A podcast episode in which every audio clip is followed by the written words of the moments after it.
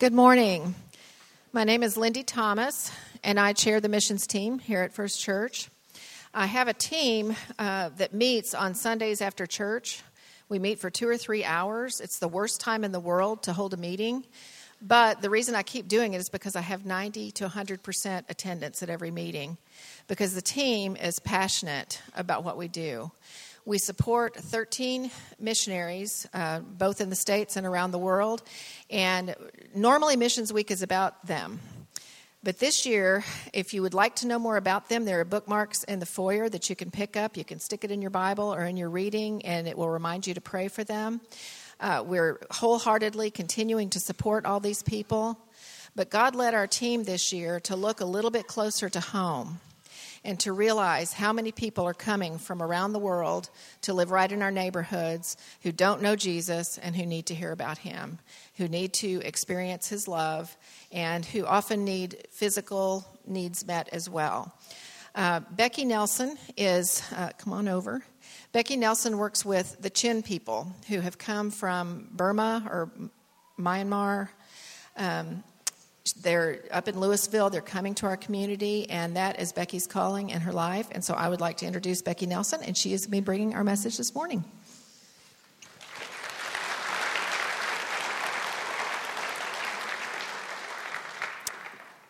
Thank you so much for the opportunity to speak about something that I am so passionate about and to worship with you. It's already been a, a great worship time, and I thank you for that. I am the executive director of a nonprofit that is now called Chin Community Ministry. We were Chin Refugee Ministry, but after eight years of work, we now have citizens. Uh, we've taught English and we've worked, and we now have over 200 uh, Chin people who have become citizens, and we still work as they begin to own homes and begin to sort of live out the American dream. So we changed our name to the Chin Community Ministry. We are actually a coalition, a nonprofit, but a coalition of about eight different churches in Lewisville and uh, also supported by some individuals, and we are partners with Community and Schools, Denton ISD, Salvation Army, First Presbyterian. We have a lot of community involvement. That too is a miracle because Lewisville didn't really want refugees. I'll talk about that story a little bit later. Our mission is to help establish, equip, and engage the Chin who come to Lewisville as refugees from Burma by connecting them with American individuals, families, and community uh, resources to help meet their practical, emotional, and spiritual needs as they begin a new life in America. I'm supposed to be able to say that by memory, but it gets longer every time I look at it. I'm going to have to do some work on that, cut that down. Um, I was just really fascinated uh, by your website in the use of these words Someone once told me that, uh, uh, taught me that Christian community is your story, my story, and his story all coming together in mission. And so I wanted to know a little bit about your story. And I don't know if you've read your website, that could be a difficulty, Pastor Doug. I, I will say that. But basically, your website uses these same words in your discipleship process you say that you have a Christian a discipleship pathway, and you use the words engage and establish, equip, and then I love the word empower. So basically, uh, that's what we do as well. Our, we have to, a little bit of a different starting place because when the Chin come to Lewisville, they don't speak any English. Therefore, to have deep theological conversations has been relatively difficult. Uh, we minister at first with a smile and a sense of welcome. Literally, had the Chin people come into my office, and they're very uh, kinesthetic. They, they use touch, and they will touch the office and say, This place safe. This place safe. I um, wanted to talk about how the Chin came to Lewisville, which people are always asking, why does Lewisville have 5,000 Chin refugees. Well, they are a part of the mission strategy of the Protestant churches in the 1900s. When the Bible says you will receive power when the Holy Spirit comes upon you, and you'll be my witnesses in Jerusalem, that's the city, Judea and Samaria, the state, the, nation, the states around, and to the ends of the earth. The thing is, that actually became a mission strategy because those uh, people in 1900, they were very organized people and they needed a strategy. And so they lined it out Jerusalem, that's your local missions, and usually your church does that, and that's often to the poor. And then you've got Judea, which may be state missions. And I realize that we may share a different, we may not share the same denominational background, but when I did a little bit of research, we have a lot of the same commonalities when it came to that movement. And so this is the way that the Chin came to know. They are part of a huge, big mission movement where China, India, and uh, Burma were part of uh, Protestant missionaries going to those countries to bring them Jesus Christ. And we still follow that pattern a lot. We have missionaries and we have career missionaries. We have short term assignments. My parents, when they retired from high school teaching, took two years to go to the Philippines and teach English, and then they spent a year in Japan. One of my favorite stories is when they were in the Philippines. My mother wrote to me and she said, Now, bear in mind, they've passed 65. She says, Don't worry. If uh, the enemies of the church come, they will be able to smuggle us over the mountain.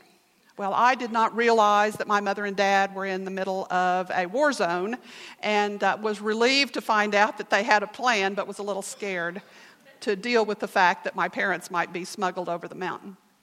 And finally, we have mission trips, and I saw that your church has pledged that uh, a large number of you go on mission trips. And I am a mission trip, um, how would I say it? Uh, nine mission trips, okay? I'm a short term mission fan. But I also want to talk to you about something, and I don't think this is an either or, because this scripture follows right after the other scripture. And that is when God brings the nations to you. It isn't always that we go to the nations. Yes, we're commanded to do that.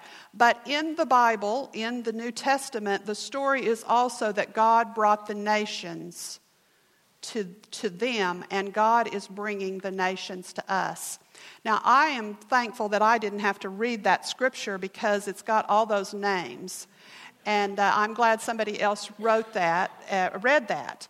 And I'm not going to attempt to, to uh, reproduce those sounds, but I want you to see that all of the people that were at Pentecost, and all my life I have, because I've been in church ever since I was a kid, all my life, I've heard the Judea, Samaria, the Jerusalem, Judea, Samaria. I've heard that all my life.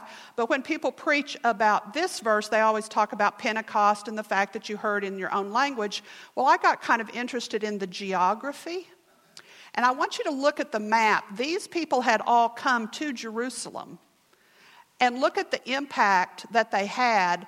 It, that spread because they would have gone home. They were probably temporary there. They were just visitors or maybe short term residents, but they weren't going to stay there. And so they heard the gospel, and then it spread another way. It spread through visitors going back home and taking the gospel with them. This is a, a pattern also with Jesus and the centurion. He was, uh, the centurion was a Roman soldier stationed in a foreign country, just happened to be healed or have uh, Jesus heal in his, uh, a servant, I believe it was. Okay, and then there is Philip and the Ethiopian. And Philip was in his own country, and the Ethiopian was on diplomatic assignment there. And look what Ethiopia, whoa, I'm going the wrong way. This is a problem. I'm directionally challenged. This is Ethiopia. So the gospel spread to Ethiopia because someone in the country spread their gospel and he took it home. And therefore, God used that as a way of spreading his word. So, my thesis for today is at least in Lewisville, God is bringing the nations to us. It's happening in Lewisville, um, and actually, it can be documented. We were, and I can't read that, it's too small, and if I put this on, it's probably going to knock my glasses. Okay.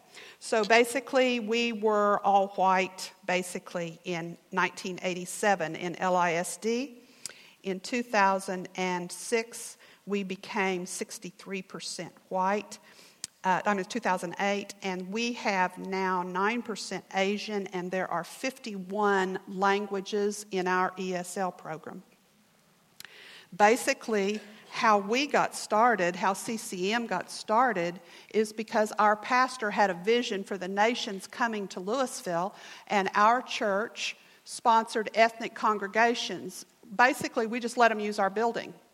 Uh, so we had a Caucasian group meeting during the regular time. We had an African congregation in the afternoon. In the evening, we had a Korean congregation. And then on Saturdays, we began the ministry and we had a Chin congregation. So basically, the nations came to our building and worshiped in our building. However, there's something that happens when you are trying to incorporate the nation's perspective.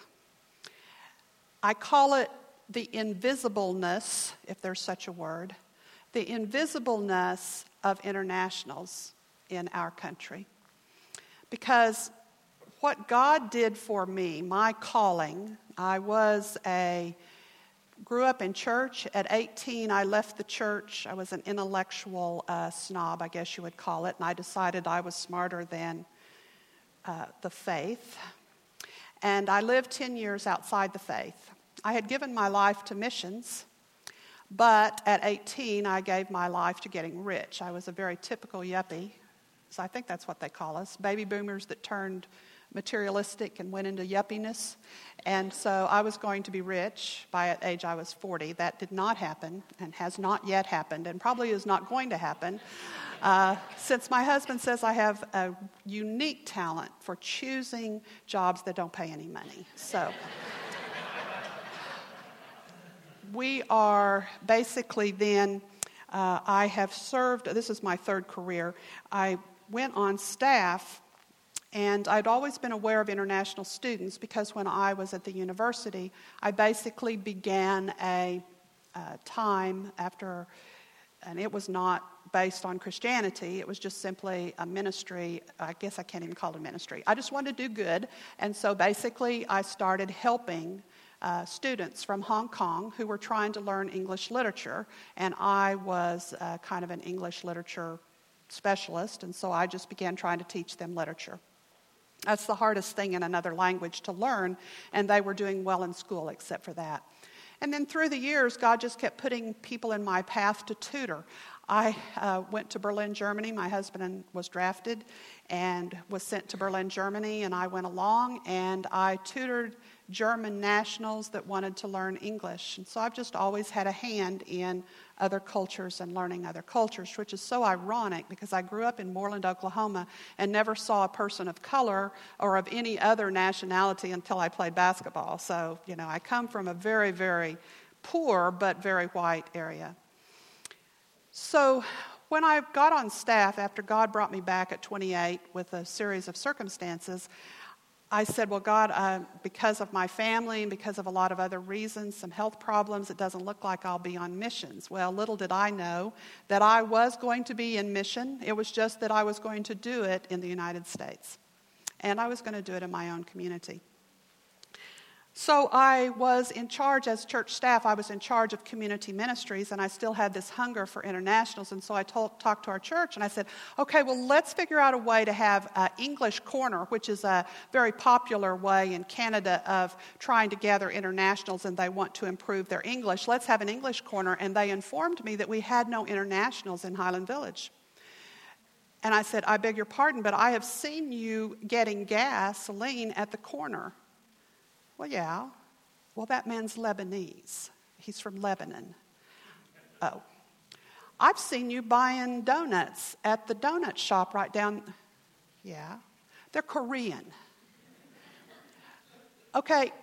Aren't you using that neighborhood cleaners right there? Vietnamese.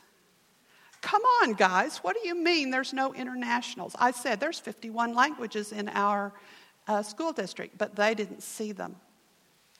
Now, it's not just the testimony of my church that I found that out from, it's from the testimony of many of the internationals that I came in contact with because it's my husband's fault, even though he says that I don't pick jobs that make any money. It's partly his fault because he put me into situations. He was in IT and he went to work for Hitachi. And Hitachi has Japanese couples that come over every three years. They come and they live in the United States and then they go back because of visa issues, but basically the whole family is here for three years. So he said, let's have a couple over every Thanksgiving. And we did. And one of the things they said is one of the reasons we came with our husbands is we wanted to get to know Americans, but we don't know how to get to know Americans. How do you get to know Americans? I thought, well, I don't know. How, how do you get to know Americans? Another experience, and this one just happened a friend of mine, he became a friend through the ministry. He was a uh, here very high level from Pakistan, and he had come on an educational visa. And I got to know him because he wanted to help with refugees because he had had some refugee experience working in Pakistan, helping refugees there. And he um, wanted to help us, and he was an Allstate insurance agent. And it turned out that he invited my husband and I over for a housewarming. And the only, he's Muslim, and the only other couple that were there were also um, Christian. And he asked, he basically told us his religious philosophy. And he says that none of us can know God because God is unknowable. And so you know him through Jesus Christ, or, or, you know him as God. We know him as Allah. We have uh, Jesus, you have Mohammed. I mean, the other way around. And uh, then he said, But the truth, oh, and we each have a holy book. And he says, But the truth is, neither one of us live it very well. So um, I said goodbye to, to Malik last week. He has given up on the American dream. And the thing that he doesn't understand is why you can live in a cul de sac and nobody talk to you. The reason he's worried about that is because what if you have something go wrong in your, uh, in your house? Don't you need to have somebody that you could say, I've got a problem? He says, How do you become neighbors in the United States? Well, after you get hit on the head, uh, that many times, you begin to figure out that we have a little bit of a problem seeing. We don't see that God is sending the nations to us. And so I have a list of some of the people that come on short term stays international students. Uh, there are global companies like my husband, and then FedEx, where he now works, they have employees from India who stay three years, and their families come as well. And we are in the process of trying to learn to be more sociable with them because they go back. And I want them to have, first of all, a good impression of the United States that we are not unfriendly people. So I challenge you to just open your eyes and see if there are internationals in your area that just may need a friend. Finally, I come to the political hotspot, which is where I work, and that's with refugees. I heard a UN speaker say that we have a real worldwide narrowing of the humanitarian window, which is just a, a very classy way of saying that people have less compassion and less sympathy now, and a lot more fear. And part of it has to do with numbers. He says that partly it happens in the church, that when they had Vietnamese refugees, churches were very, very willing and eager, and people all over the United States offered to sponsor. But now they don't want to. Uh, they're afraid. And the, not, the worldwide narrowing of the humanitarian window has happened big time in Lewisville, Texas. I've lived there for a long, long time, since 1979. So I'm not bad mouthing Lewisville because I have a feeling that it's universal, and I don't know that it's in your uh, situation too. But there are a lot of people who are very, very afraid of the word refugee right now. They, they are afraid that it brings, uh, it's going to bring political turmoil, danger, etc. But I just have to tell you that we really don't get, we, I don't know how to say this, and I hope I don't step on toes, but when God brings the nations to you, He sort of has an expectation that you share your faith and that you be believers with the nations because they're watching you.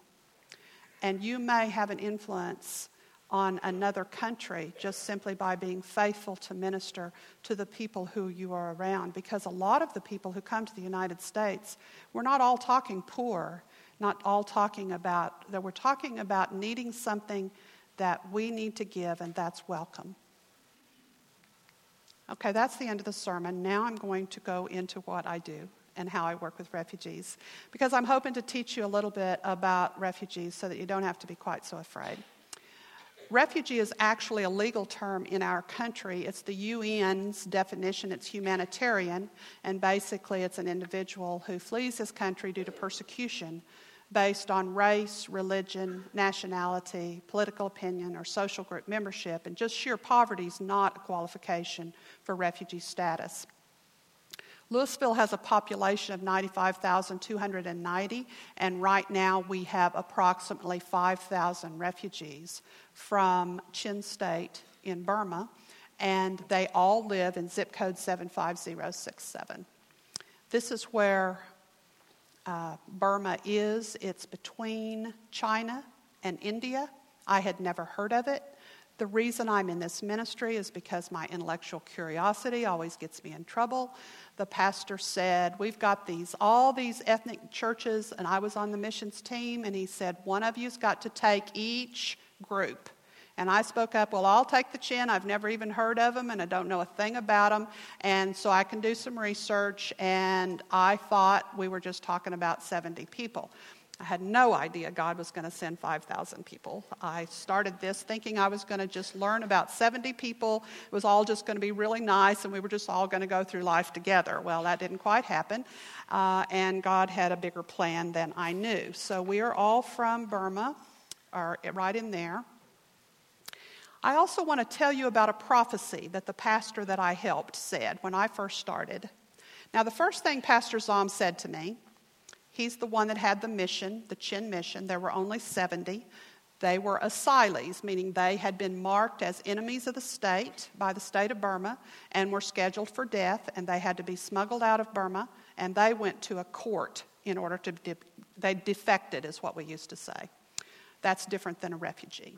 So, Pastor Zom, when we had this influx of refugees, 70 all at once, to add to the 70 that were already there, he said, Before you start to help me, I want you to understand I have lived in America long enough to know that you American Christians like fads. If, you, if I am just going to be a fad to you, and you will minister to my people one year, and then next year you will go somewhere else, I do not want you to start. Okay, now this is not a real good beginning. You're coming in here with your big American heart and saying, Here, I've come to help you. And he says, Well, I don't want your help if you're just going to. So I didn't have to sign on the dotted line, but I've never forgotten that. The second thing he said was, We want a van. And although my church had authorized me to help, they hadn't given us any budget. That's how our ministry began, was on our knees saying, okay, Lord, we've got a pastor that's not sure about American Christians at all. And secondly, he wants a van and we have no money. And a miracle happened somebody from the church, which is the way we always work through networking. We just said, We've got this need, and somebody said, My parents are in a church and they're selling a van in Garland, and they'll sell it really at a good price because they want to be on mission. And somebody else said, Well, I've got some money set aside, we'll give it to this, and we got a van. And thus, Chin Community Ministry was born as a faith based mission. Uh, we get on our knees on a regular basis because the needs are so great. What my pastor said, though, that is prophetic. At the time that I started in 2007, Burma was in terrible turmoil.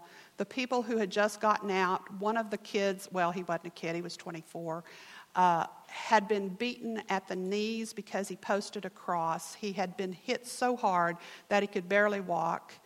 Um, I saw people with the saddest eyes. They were coming out of terrible, terrible hardship.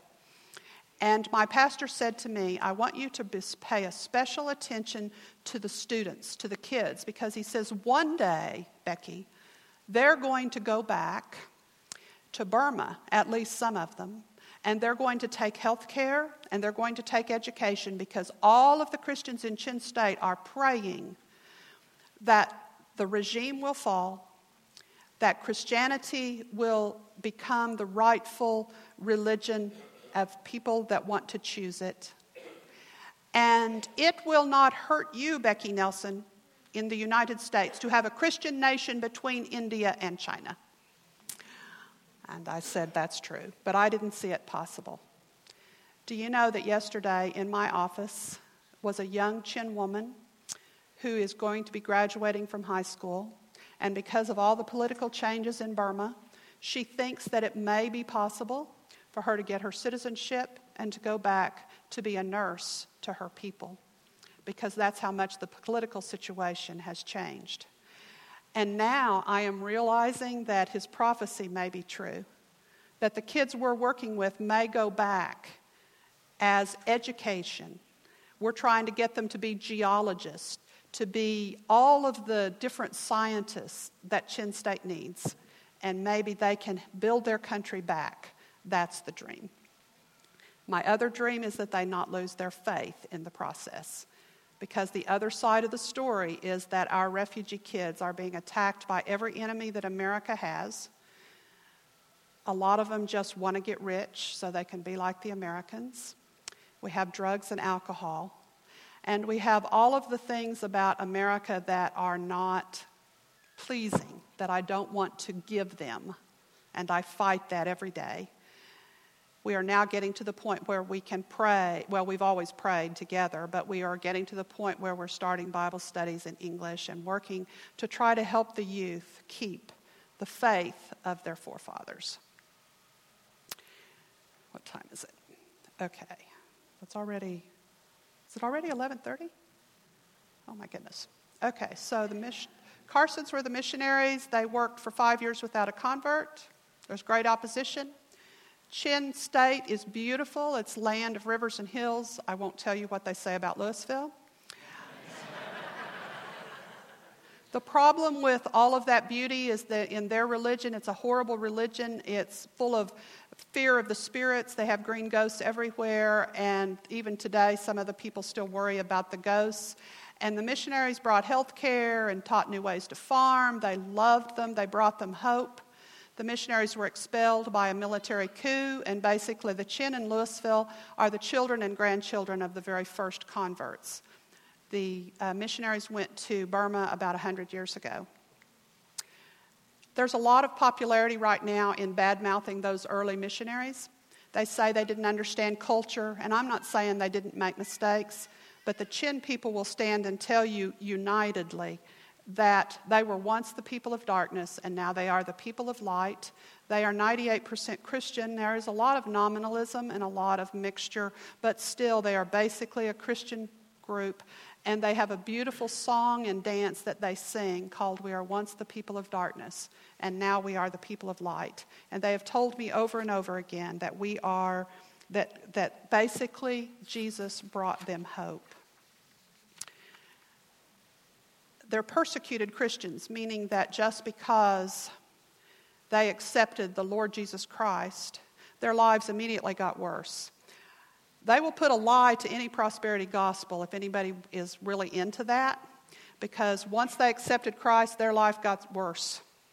Because the, they are part, there's a military regime that didn't like that, And so basically, you may have heard the story if you've kept up with uh, their history. Right now, they're in the news because uh, this, she's called the lady. She just was reelected. They have a lot of high hopes. But she spent a lot of years in prison because they had their first free and open election. The military didn't like that free and open election results, and so they put everybody in prison and they came after the chin because they had voted 98% for her. They went after the pastors. They draped their bodies across the altar to remind people that they should not vote. Even the election, not this last election, but the election before that, they went into the villages and lined the men up and shot two or three just to remind you who to work for or who to vote for. They're very, very brutal. Uh, there was actually a program that went out uh, in 2007 that said the Christian religion is very gentle, so just uh, use it and destroy it. Basically, they were forced to be farmers. There were huge rat infestations. They had no right to worship, no right to assemble, and most of all, no right to learn. Their language was forbidden, and they could not have any books in their language.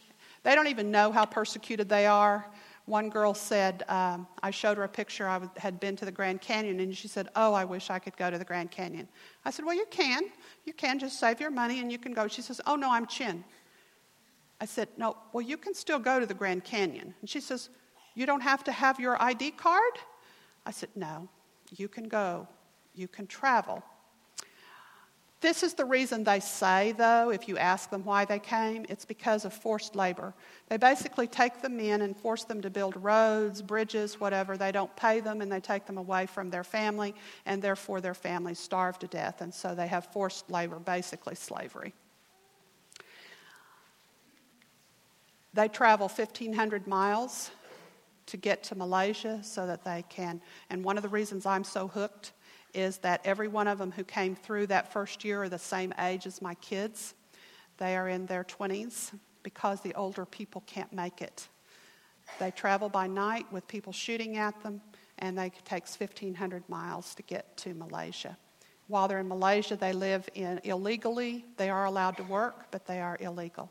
And basically, they live 30 to a room and they wait to see if they get a chance to come to the United States. I'm going to, because I'm running out of time, I'm going to just show you a commercial of what we do. Basically, if you can imagine, they have no paper. What really truthfully they thought that the welcome, that, you know, when we were teaching them hello, they really did think, and I'm not making this up, one guy told me he thought hello was, hello, please fill out this paper. He thought that was the way that Americans said hello to each other. Hello, please fill out this paper. They have never filled out papers in their lives. They have none of the usual papers. They don't have a birth certificate. They don't have any of that. That's all, you know, just not done. And so you can imagine some of the challenges that we face. And so, um, when I first started in 2007, there were approximately 200 in Lewisville. I was working with 70 of them. Now I put 4,500, but I was just told uh, recently that we're up to 5,000. We have two churches that now own their own building. We have a restaurant, a market, over 200 Chin homes, 200 become citizens, and I, my little short term mission trip has turned into eight years. We have parents attending school conferences. We have Chin playing on club and school teams, over 100 Chin students from the Metroplex. And may I tell you, this was all done in a community that didn't want refugees. It has been a, a very, very difficult kind of work. Because it's one thing, and I'm going to say this honestly, it's one thing to go on a short term mission trip. It's another thing to have a Chin family living next to you in the home and, may, and your neighborhood, and maybe they don't keep the lawn like you think they ought to. Well, let me tell you, the Chin think we are the waste, most wasteful people with that lawn stuff. If they had their way, they'd have a garden out there. They don't understand why we don't put gardens. And so we have to go through the neighborhoods and say, don't put a garden in the front yard because that'll violate the uh, housing things. You can put them in the back, but in the front, you've got to have that grass and the flowers. And they just roll their eyes. It's like one more thing about America that is just so wasteful that they don't understand what good land could make and how you could feed your family.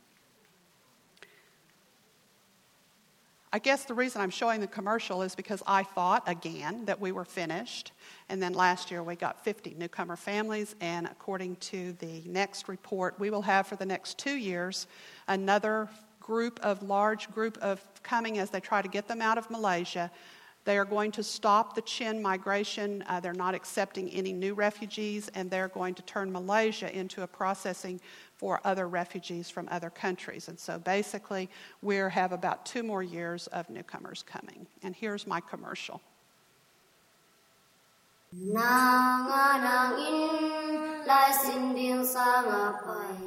Hi, I'm Becky Nelson, and I am Director of Chin Community Ministry.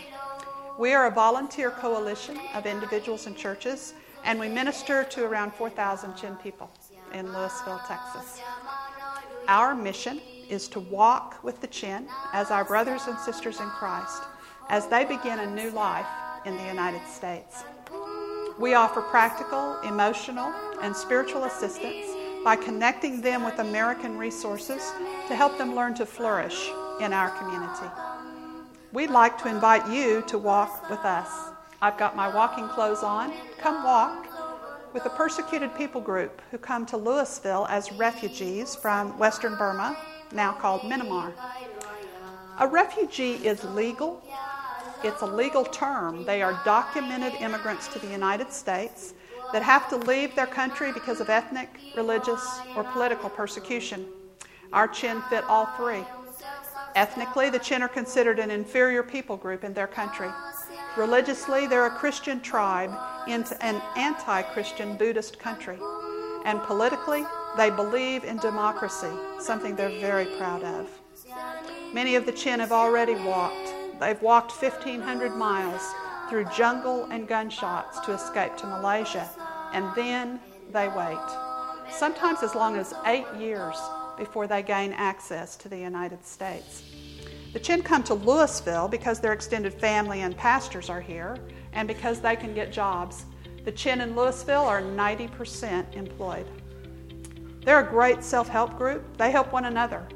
But in an unfamiliar land like ours, they need us to walk with them. And so we walk through what we call the three E's we help establish, we equip, and we engage. For Establish, we help newcomers meet basic needs like a mattress to sleep on. Our interpreters and caseworkers see approximately 500 chin a month who are seeking help with paperwork. Equip. We teach as we help things like how to write a check, understanding a school report card, and tenant responsibilities. Our ultimate goal is to equip the chin to navigate the systems themselves. Finally, we engage. Our ministry is relational. We do host some one time mission events, but our eventual goal for volunteers is participation in what we call our mentoring program and what the Chin call American Friend Program. Our American Friend Program is a ministry of encouragement, support, and prayer where a Chin family walks with an American family. For the past eight years, I've walked with the Chin people. I set out thinking that we were going to help them, but day by day, those of us who walk with the Chin learn what it means to be brothers and sisters in Christ as they teach us. For more information on ways that you might engage with us with your time, your talents, or your finances, walk around our website, lewisvillechin.org.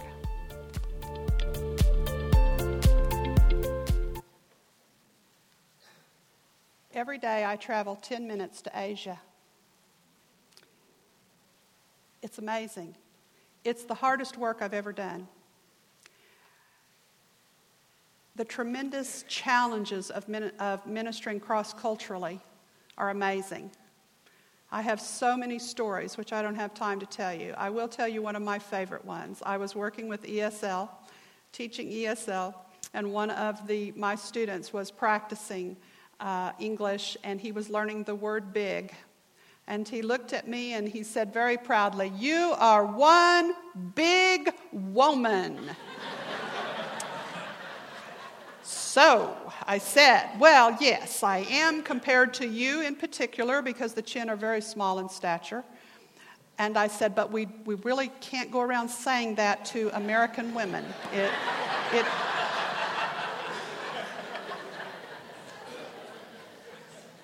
I don't know what God's ministry, what God's calling you to do, but I would say that just please, would you just open your eyes and would you smile at internationals? They're very eager to know about the country that we live in. They are often here just temporarily. They need Jesus Christ, they need hope. And if they have Jesus Christ, they need encouragement, support, and discipleship. God is bringing the nations to us. And this I end with because I have a vision, God showed me this, that we're going to be, I don't know a lot about Revelation, but this one thing I do know there's a lot of worship in it.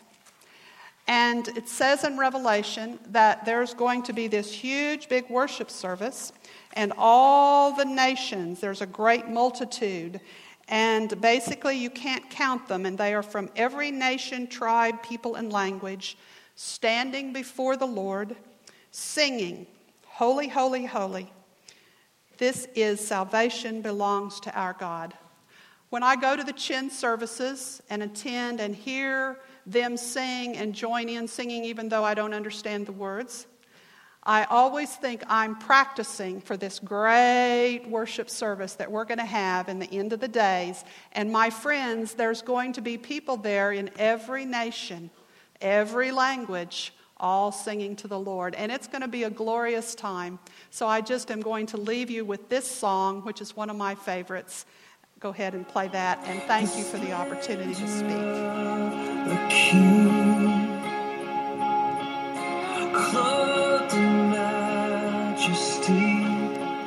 Let all the earth rejoice, all the earth rejoice.